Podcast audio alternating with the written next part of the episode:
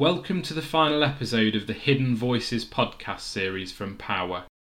For this episode, I was privileged to be able to speak to Dave Chawner. Dave is a number one best selling author, award winning comic, and mental health campaigner. Dave's book, Weight Expectations, is part memoir, part self help guide about living with an eating disorder.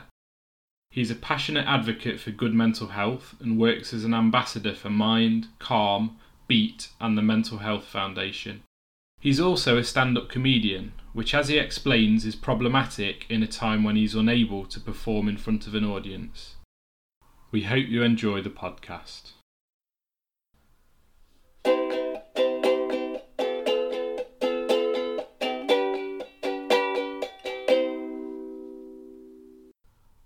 On the podcast today, we've got Dave Chawner. Thank you very much for coming in, Dave. How are you? Good, thank you, my uh, my friend. Yeah, just ticking along and sort of getting on with things, which is uh, which is all right, really. How about you? Good, yeah, yeah. Can't grumble, can't grumble. Um, so as I was saying, we've we've been coming up with this podcast because we've had a bit more time on our hands than than we usually do, and I imagine that might be the same case for you. But my my first question really was, how has being a professional comedian during lockdown affected you? Has it has it had a massive impact on your day to day job? Well, yeah, like I mean, obviously, I've, I've, I've had no sort of income, which been different, and uh, comedy online, it, it absolutely doesn't work. And I mean, and, and it's not only that sort of thing of like you don't hear the audiences laugh because like most of my shows, the audiences don't laugh anyway, but it's more the fact that like it, it's just kind of awkward and a bit weird. It's like having a Skype conversation with your nan because you're kind of like, oh, you in? Oh, you frozen? So comedy absolutely doesn't work. And I think one of the weirdest things about the the sort of coronavirus sort of whole epoch is that it's actually let people diversify, and some people have taken to it really well. And I've seen some people that have done some brilliant stuff online, and absolutely fair play to them. But in terms of a day to day, no, I I don't think comedy online like this is here to stay. I absolutely don't. And it's been odd, but then you always try and put it to good use. I've been very lucky to uh, sort of write a lot, and also I've managed to do a passion project which I've been wanting to do for so long, which is basically coming up a, uh, with a six-week comedy course for people who have experience of mental ill health in order to teach them how to do comedy to get their communication, their confidence, and also their creativity. That's fantastic. That sounds like a really good project. And it leads me quite nicely into asking you when you first went down the route of becoming a stand up comedian, was that before you had your own struggles with mental health? Yeah, I mean, it's a really good question. And the, the truth of the answer is it's like intermingled. So I sort of uh, realized I was developing, well, I didn't realize I was developing anorexia when I was like 17, 18. It took me until I was like 19, 20, which is actually where I found this incredible comedy club. It was once every two weeks, and I got obsessed with it. And so they kind of overlapped, but it was more watching rather than performing. And it was only when I was uh, late 20s that I thought, you know what, I desperately want to have a go. And I gave it a crack, and I tried it when I was at university. Um, and I didn't actually use comedy to talk about anorexia for another three or four years. So they did kind of overlap, but I think underlying all of that, the thing that I've loved about comedy is that it, it celebrates the heroes that you don't see in everyday life. It celebrates the freaks. It celebrates the unusual. It celebrates the underdog. And I think that's amazing that, like, you know what, actually, it's not people trying to be cool. It's people celebrating their flaws. And I think that's so amazing and cathartic. I think actually there's a whole remit of people out there that really deal with those skills to be able to take something and instead of laughing at it, laughing around it. Definitely. I think that's a really good good point. And obviously with your experience of kind of different having had different therapies and things like that, I guess is is there room for a comedy therapy? Do you know what I mean? For that to be developed as a as a kind of therapy? Oh, absolutely. So I'm already in touch with King's College London, University of Kent, Nottingham University, and Bournemouth in order to sort of roll this out as part of a therapeutic program. So it wouldn't be, like, I'm not an expert, I'm just a professional idiot. So it's not going to be uh, in a way of, you know, I'm not going to sit down people down on the sofa and say, hmm, tell me about your father, because it is always the father. But what I'm actually going to do is I'm going to sort of work alongside any medication they are, any support groups, any therapeutic things to actually show people that recovery shouldn't be dull. It shouldn't be taking things away because that was the thing with the anorexia. Everyone said, I'm going to take the anorexia away. No one told me what they were going to give me back.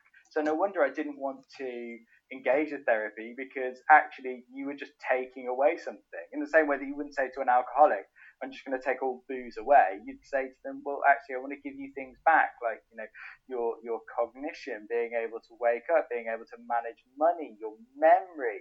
If you spin things positively rather than negatively, people are so much more likely to get on board.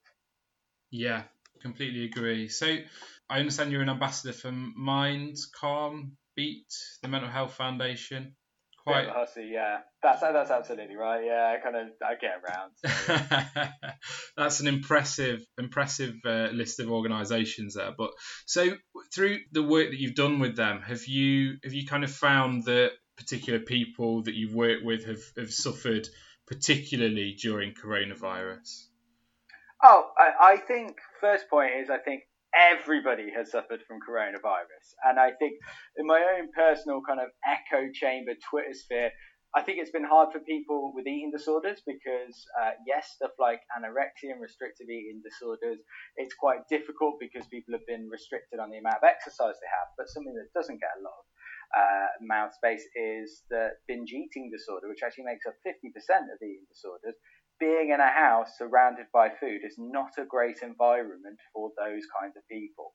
But then also the, the flagrant uh, sort of almost kind of laddie uh, allusions to alcoholism of like, oh, don't worry, you're allowed to drink as much as you like in lockdown, and that's been okay. People have, you know, you'd never normally sort of do that, and also I think everybody's been struggling because you hear of all of these big chains going under. You hear about the debt that is going to come. That's before you even consider that massive rising death toll. I think that it's been such a tough time. But what I think is a beautiful thing to come out of it, and what I think is really important to focus on is because everybody has struggled with this, it means that everyone has an insight now. And before, people used to think that mental health was all about sob stories and it was all about trying to get pity. It's not because that's mental illness and that's very worthwhile of people telling their stories. I think that's amazing. I'm not putting that down at all. But what I'm saying is one in four people has mental illness, four in four people have mental health.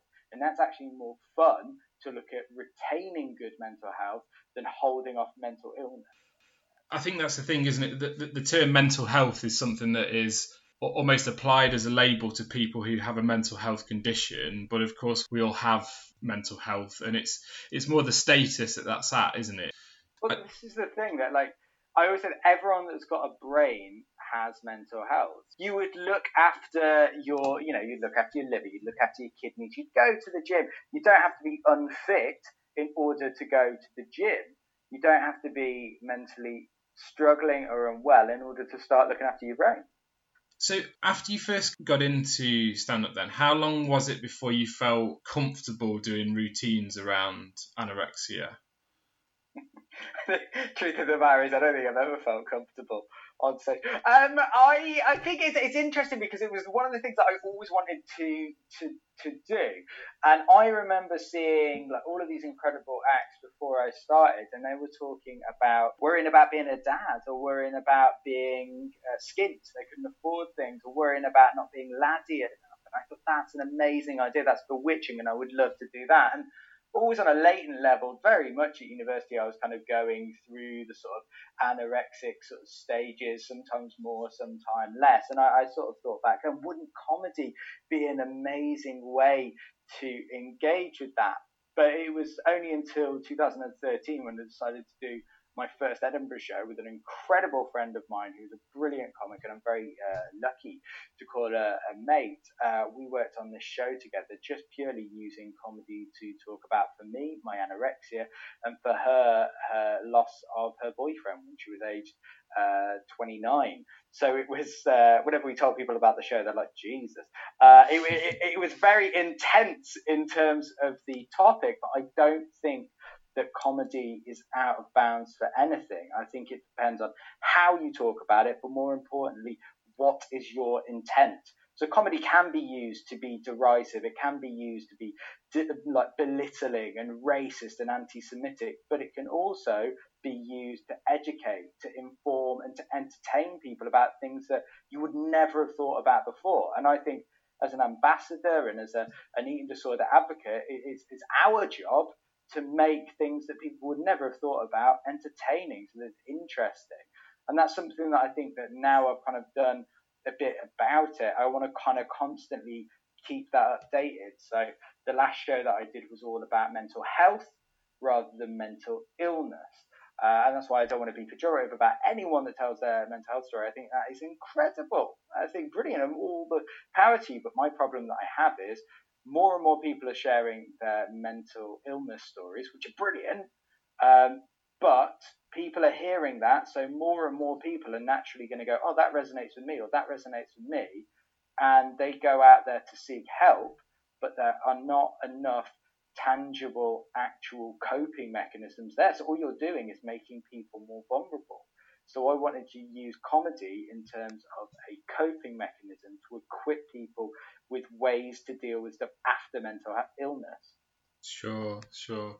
In your stand-up show, uh, Mental, you talk about a point in your career where you were approached by a member of the audience afterwards, and they said something completely insensitive to you, and that obviously had you know a huge impact on you. I, I just wondered whether you know you still feel now when when you when you put yourself out there that vulnerability. Do you know what I mean? Is that still there, or do you find it therapeutic now? I think it's a really good question. I think at first, um, first thing I'd say is that like actually it's it's easy to focus on the the bad eggs. You know, like it's one one rotten apple spoils the barrel, or so, some something like that. that's a very oldie worldy like middle aged phrase, but and it is, and you can easily focus on that that negative and and that that critic, which he said was incredibly damaging, and yeah, I was at a very vulnerable time, and that did cause me one of the contributing factors to a, a very big relapse and the most major relapse that I'd had in my life. And then leading on from that, yes, you do uh, make yourself vulnerable. And I remember just just little things like um, there was a guy once in the street who came up to me at the fringe and he was like, Oh, mate, I saw your show. I absolutely loved it. And I was like, Oh, thanks very much. And I just happened to be eating an apple at the moment. And he sort of said, Oh, eat an apple, bit of a fraud. Now, I don't want to, I'm not coming down heavy on him mm. at all because what he was doing in that moment was saying, I liked you, I liked your comedy, I'm going to make a joke, I'm going to be a bit of a mate. And, and, and so that's why I don't really like it when people go, oh, what a terrible person for saying that. You never know what's going on in someone's brain bonds. But it did really kind of uh, get to me. So I think I realised, and I think you, everyone has a responsibility to look after their own mental health. So I'm not going to blame anybody else for the things that they did. Yes, they have a control over what they said, but I also have a control what I listen to, and I wasn't strong enough for that. So I think that's one of the things that I want to kind of look at in the comedy course now, making people resilient, making people being able to cope with those things. But I honestly think the the most vulnerable time is the writing, and I actually go a little bit further that I don't think that I'm vulnerable enough in comedy. I feel like it's all very much, you know, three statements that are absolutely galling and then one stupid knob joke. And, it, and it's just to kind of like, the jokes are in there just purely to be like, oh, stay with me. And I kind of want to be a little bit more authentic and a little bit more open and honest. But I think you always, you know, when you put yourself out there, the common narrative is that you get shut down. The common narrative is that people don't understand and you're isolated and alone. But that is not true in my experience. In my experience, the more vulnerable that you tend to make yourself, the more honest people are and the more that they want to revere you. And yes, there will be one or two people that perhaps will say things that you don't want or need to hear, but that is hugely counteracted by the thousands of people that you know, get in touch. And like when they read the book, like my inbox, it was so lovely of people sort of saying, I'm, I'm reading this from New Zealand, from Switzerland, from America, and I'm really, you know, uh, I, I'm really chuffed that you said that, and like I'm looking after my brother. And those are the things that really matter, and those are the things that I kind of try and want to focus on more. I think that's it. It's, it's a really difficult one, isn't it? Because you, I mean, naturally, if I hear criticism of myself, I'd like to think that if I respect that person and I receive the criticism, I take it on board. But if it's somebody who I don't respect, you know, then I then I would just, you know, completely be oblivious to it and, and move on with my life. But I guess it's not as easy as that, is it? When you're when you're putting yourself in that vulnerable position, either on stage or over Twitter and things like that, and somebody's somebody's calling you out for doing that, that must be really difficult mentally to, to, to kind of um, process that. Yeah, it is, and I think Twitter's a very different thing because for some reason I'm, I'm like I do find it quite insidious on Twitter, but I think. Um, and I think that's because people can hide behind a keyboard. People say things online that they would never say to your face. You'd never go up to people and say those kind of things. But if you're standing opposite someone and you can see the whites in their eyes, I think nine times out of ten, they will give you the sort of benefit of the doubt, and they're kind of like because they feel that connection, they feel that you are real, and I think that's why perhaps I prefer the sort of live sphere more. But I, I always think as well, there's this struggle between I never want to be immune to criticism. Sorry, my girlfriend's just destroying our bedroom. Uh, I never want to be completely immune to criticism because actually, like that helps you learn and grow and understand. But also, especially with mental health, I'm trying to move a little bit away now from preaching to the converted because what I would love to do is I would love to reach out and kind of um, make the the Piers Morgans, the Katie Hopkins, all of those kind of people understand mental health a little bit more. Because I think a lot of the questions that they ask they're acerbic, they're angry, and sometimes they can be hateful, but I think they're relevant questions. And people say things like, you know, would you say your anorexia was incredibly selfish? And I'll say, you know what, like I can see why it might seem like that, and I can see that there are elements of it that for me, actually, I, I should have thought of people more, and I put people through really, really difficult circumstances. But it wasn't selfish because I, I, wish that I could have stopped, and I really wish that I could have got help. And actually, the fact that you're saying that is, is like it's half of the ten of the times of the things that I was saying that were really terrible. So actually, I sometimes think that criticism or those uncomfortable questions are, are good in order to help make you more robust. Yeah, I, think that's one of the difficult things when we when we've got kind of such a polarized society at the moment, and I know I know I'm as guilty of it as, as anybody. If there's somebody who has you know a political or a kind of social opinion that I disagree with, my instinct is to kind of not necessarily dehumanize them, but certainly, you know, kind of push them away and say, you know, this person doesn't speak for me, or, you know, I don't want to engage with this person. But like you say, if we're going to change a society's attitude as a whole, I guess they're the people that we need to try and put our arms around, really, and say, you know, this is what we. You know, this is what you think, and this is why you're wrong. But do it in a in a loving, compassionate way, which I know is much easier in theory than it is in practice. Well, that's why that's why I kind of wish that I was a better comic, or you know, because I actually think that um, if you had a reasoned and logical discussion with, and this is possibly a very unfair comparison, but let's say Piers Morgan about you know mental health. If you had a sort of reasoned debate with him, he might get angry, whatever. However, when I met him, he instantly like it sort of seemed to warm to me because like we had a bit of a laugh and we had a joke. And, and the fact that he, he wanted that laugh and that joke and i think comedy sort of transcends all of those boundaries of like and i don't mean to be highfalutin about it but i mean look bottom line i've never met anyone that don't like to laugh. And actually you can use that as a sort of thing to draw people in who might not be similar to you. They might not share the same political opinion and sort of go, you know what, like your point about X, I kind of take that, but have you thought about Y? And I think that is where real change comes from because I realise that sometimes it can just be people that have experience of mental health saying, oh, this is what mental health is like, and everyone else sitting there going, well, yeah, I know that's what mental health and mental health complaints are like. What you actually need to reach are the, the sort of the, the people that, you know, the silent majority perhaps that have never even thought about their mental health. Yeah, yeah, sure. So I've, I've heard you talk in, in your shows about kind of various therapies that you've been a part of in the past. I just wondered which ones really helped you.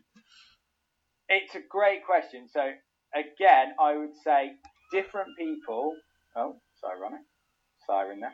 Uh, different people are attuned to different therapies. So what works for me might not work for someone else. So I would never um, advise or you know ascribe different types of therapy to different types of people. Things like CBT didn't work for me because I never liked homework and I never liked question sheets and all of those sort of things as you can tell from these terribly long, rambling answers, I forget the question and carry on talking anyway. I personally really like talking So things like DBT really, really work for me. And I think part of that, and I've talked to a lot of friends about this, is because I don't have a conscious narrative. There's this thing called metacognition, which is basically thinking about the way that you think. So I don't know if you've ever seen uh, Scrubs or like the narrators in the fairy tales of like one day I woke up. I d- I don't have that. When I think, I think emotionally.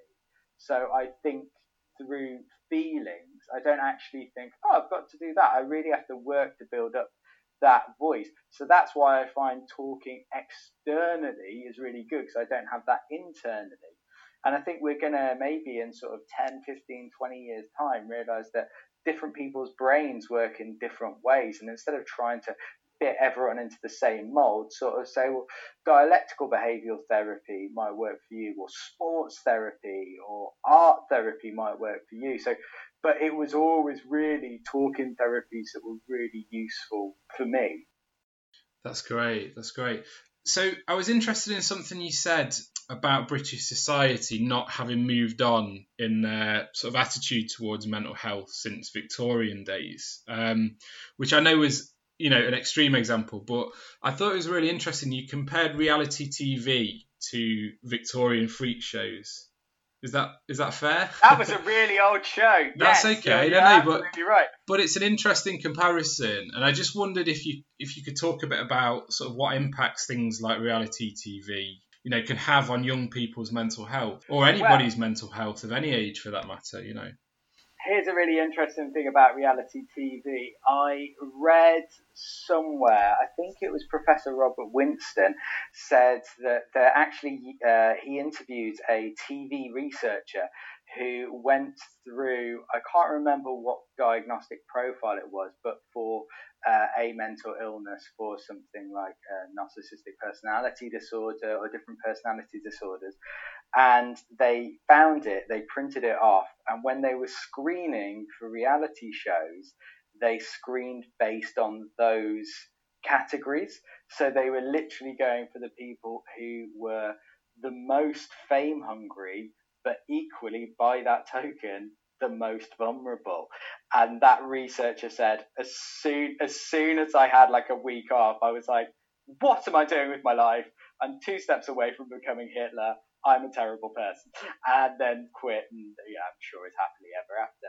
I think that we live in a really weird time. I think that fame has become a currency, and I think that people want to be recognized. I think the problem is on social media, everybody has a voice now, which is brilliant. I think it's incredible and so good to the large part.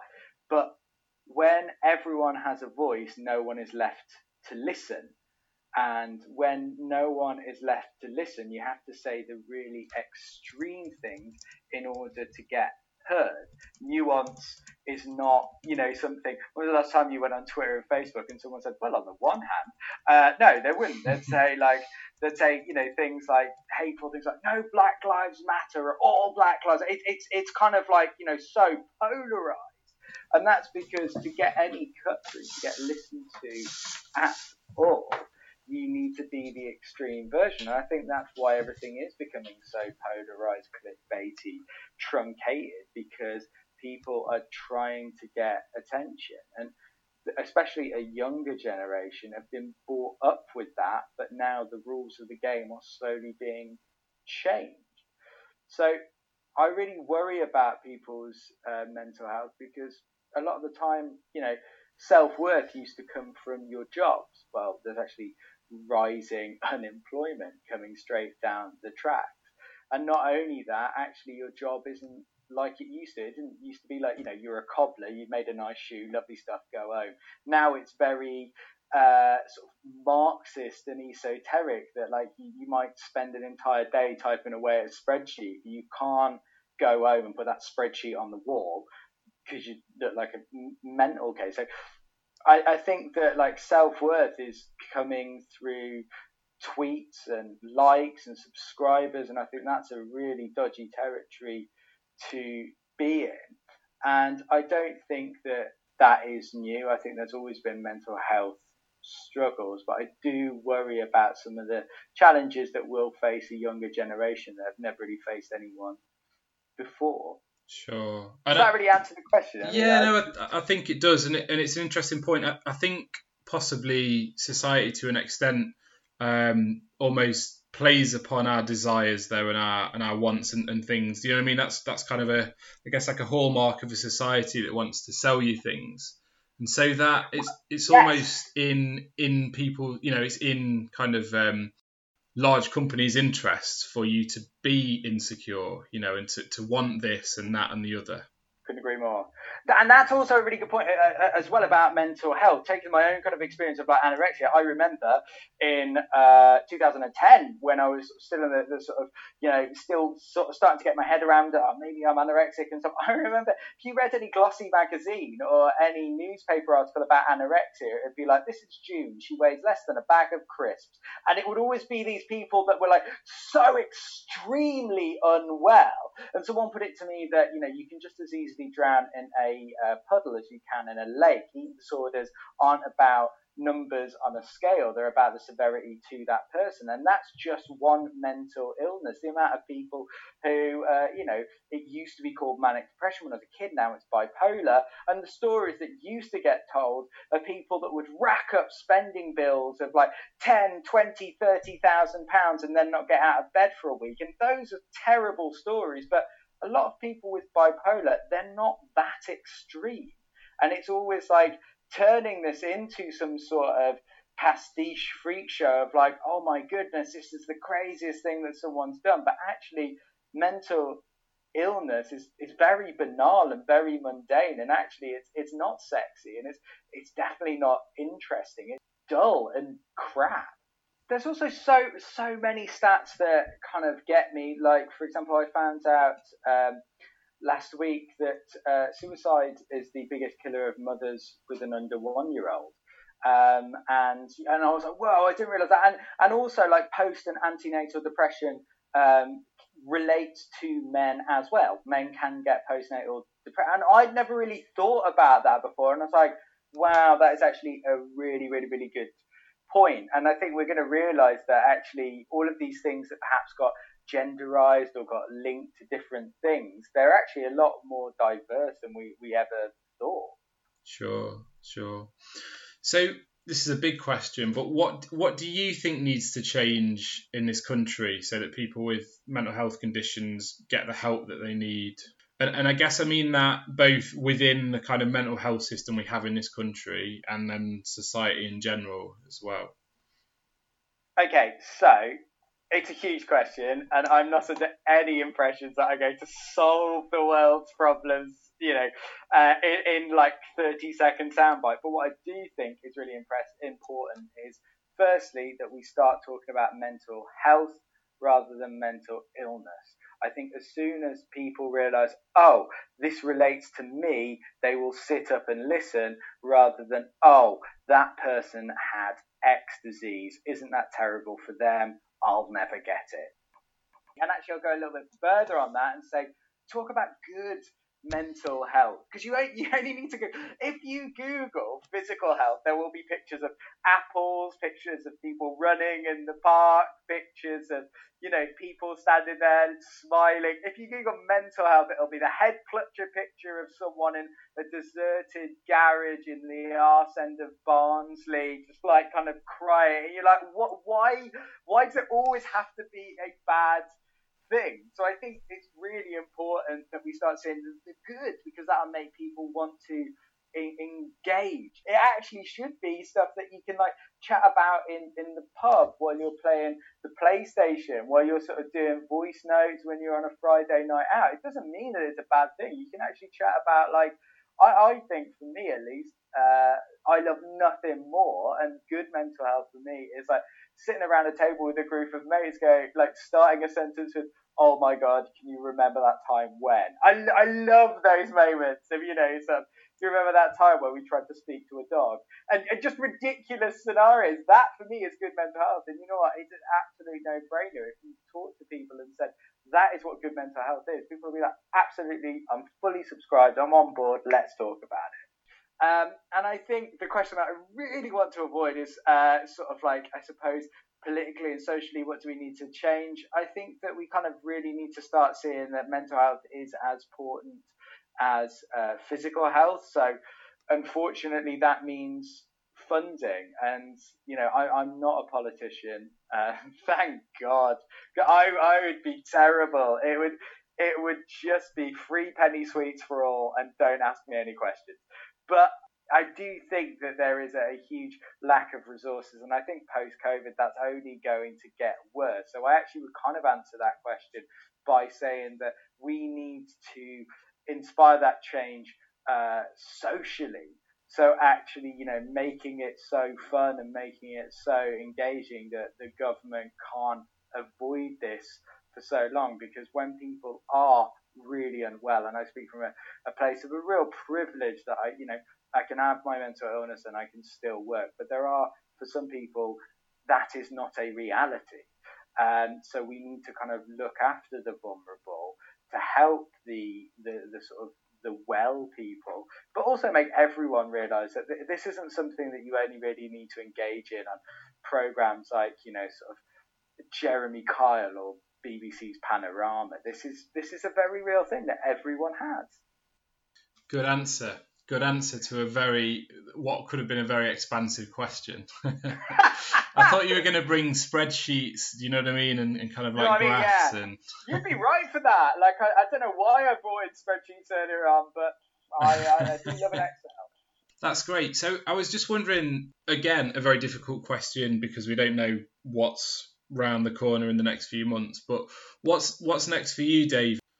Very good question. So I think there's so much exciting stuff coming up. So I'm uh, doing this comedy course for people in recovery, and I'm already working that up. We're piloting that at the moment, and I'm so excited to see where that goes. So that is something that is, is really exciting. I'm really, really uh, uh, pumped about. Uh, the second one is I'm working on a new show, which is uh, it's called Underdog, and it's about celebrating the underdog and actually realizing that I feel like we've got two stratas of society now. The people that absolutely made a success, the Kim Kardashians, you know, the sort of Kanye West, the Jeff Bezoses, and then you've got the sort of people that are on the bottom that, you know, sort of are down and out. They were thinking of taking their life. And actually, most people are generally pootling along in between. So I, I want to do a show to sort of say it's okay to be okay. You don't have to be the first person on the moon. You don't have to be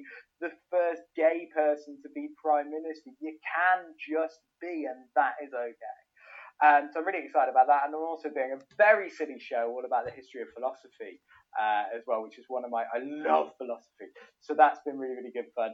Uh, so yeah, I've got a lot to keep me keep me going really. Great stuff, great stuff. So you've exhausted my list of questions, Dave. So I'm, I'm really grateful. Um, it's been it's been brilliant, but I did just want to kind of um, make you aware of this because I, I don't know if you know, but so I bought your book today off a well-known site which you can get everything from. There was another book which had not not your exact same title, but it had weight expectations in it. Did you did you know that? No way! Okay. So ah. it says I- I've, I've, I wrote down the description because I thought you'd be amused. So it says it describes itself as a bad boy workplace romantic comedy, and the so the the little blurb says Rianne, Tom, Rianne Thompson thought she joined the gym to get healthy. Little did she know she was about to add 190 pounds of swoon-worthy abdominal muscles and arrogance to her life. So, so there you go. So that's that's your competition. So that's my book. What was the other book that you were talking about? That is brilliant. Wow, I did not know that. How Yeah. incredible. so yeah, now I um, thought I thought you'd like to know. Thought you'd like to know, but it's on there. It's on there. Uh, well, I'm, I know what I'm doing. As soon as this is over, I'm going to go check that out. That is brilliant. Excellent. I'm not sure that it will provide the the practical advice that your book provides, but you know. Who knows? You know what I mean? It could even be better. So let's see.